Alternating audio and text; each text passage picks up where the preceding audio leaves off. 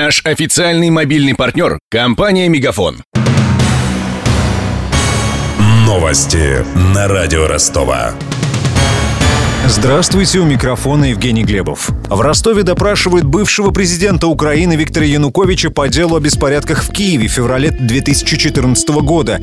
Для этого политик прибыл в областной суд. Оттуда организована видеосвязь с украинской столицей. Допрос ведет Святошинский районный суд Киева. После установления видеосвязи Янукович начал свою речь на украинском языке. Экс-президент заявил, что лично заинтересован в допросе по делу о беспорядках. После этого в допросе был объявлен перерыв, а тем временем наш корреспондент корреспондент Данил Калинин передает из Ростовского областного суда, что не всех журналистов пустили в здание. Репортеры в буквальном смысле штурмуют вход в суд. В данный момент нахожусь в холле здания областного суда. Здесь, к сожалению, нельзя говорить в полный голос. Журналистов пускают очень медленно, уже в течение полутора часов. Многих не пропускают все из-за того, что возникла путаница со списками.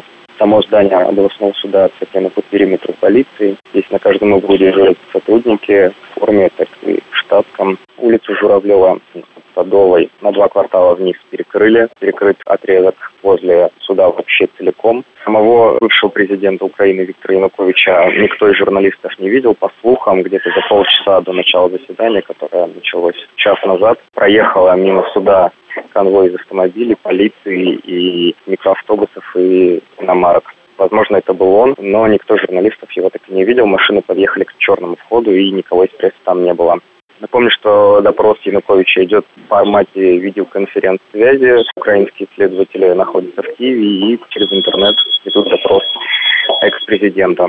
Это был наш корреспондент Данил Калинин. Он находится сейчас в Ростовском областном суде, где в эти минуты допрашивают Виктора Януковича по делу о беспорядках трехлетней давности. К другим новостям. Больше половины россиян считают арест главы Министерства экономического развития Алексея Улюкаева показательной акцией. Таковы результаты опросов ЦИОМ. Респонденты заявили, что это следствие внутриполитической борьбы. Треть граждан увидели в аресте экс-министра реальную борьбу с коррупцией. Напомним, Алексей Улюкаев был задержан по подозрению в вымогательстве взятки у компании «Роснефть». Чиновника посадили под домашний арест. За опасное вождение будет грозить штраф в размере 5000 рублей. Такой законопроект правительство внесло в Госдуму, сообщается на сайте Кабмина. Запрет на опасное вождение вступил в силу в июне. В эту категорию попали нарушение дистанции на дороге, беспричинное резкое торможение и другие мешающие движению действия.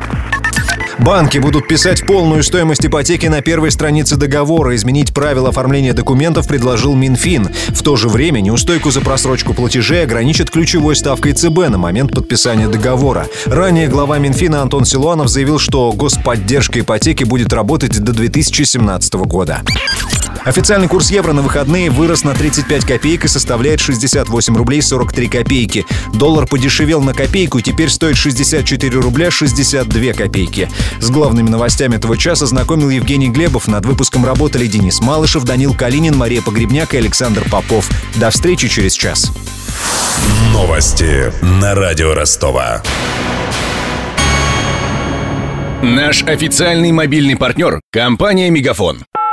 Сегодня вы не ответили на три сделки и пропустили 6 входящих клиентов. Пожалуйста, оставайтесь на связи, даже если вы покинули офис и даже если у вас нет офиса. Не упускайте свои бизнес-возможности. Подключите услугу «Виртуальная АТС» и получайте прибыль с каждым входящим. Мегафон. Бизнес по-настоящему. Подробнее на b2b.мегафон.ру